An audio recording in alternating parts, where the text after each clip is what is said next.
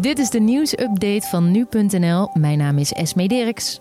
In de Amerikaanse staat Arizona hebben 2000 mensen hun huis moeten verlaten door grote natuurbranden.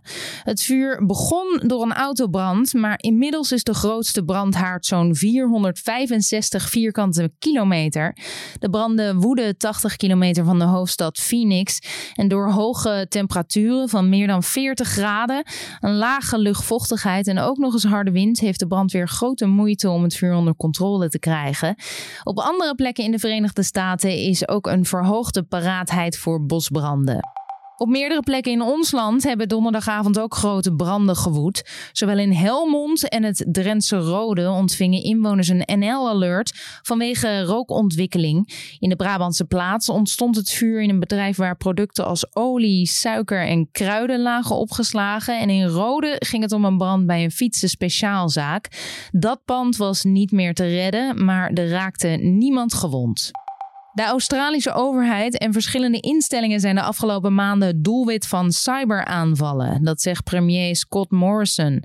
Omdat de cyberaanvallen groot en goed georganiseerd zijn, vermoedt hij dat er een ander land achter zit. Hij wilde niet zeggen aan welk land hij dan denkt, maar afgelopen februari werd na een hack voorzichtig gewezen naar China. De aanvallen hebben tot nu toe nog niet geleid tot een grote inbreuk op persoonsgegevens. De politie in Eindhoven heeft donderdagavond een man in zijn benen geschoten die met een groot mes zwaaide. Hij eh, weigerde het mes weg te doen, zelfs na meerdere waarschuwingsschoten. En daardoor zag een politieagent zich genoodzaakt te schieten. Daarna is meteen eerste hulp aan de man verleend en hij is overgebracht naar het ziekenhuis. Hoe het met hem gaat is niet bekend. En de Rijksrecherche heeft een onderzoek ingesteld naar het incident, wat uh, altijd gebeurt als een agent zijn wapen gebruikt.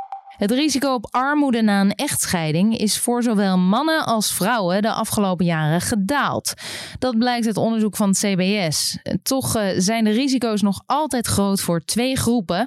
Dat zijn economisch onzelfstandige vrouwen en jonge mannen zonder kinderen. Die laatste hebben meestal een eh, lager inkomen. Hierdoor is het armoederisico voor alleenstaande mannen hoger dan voor oudere mannen die scheiden.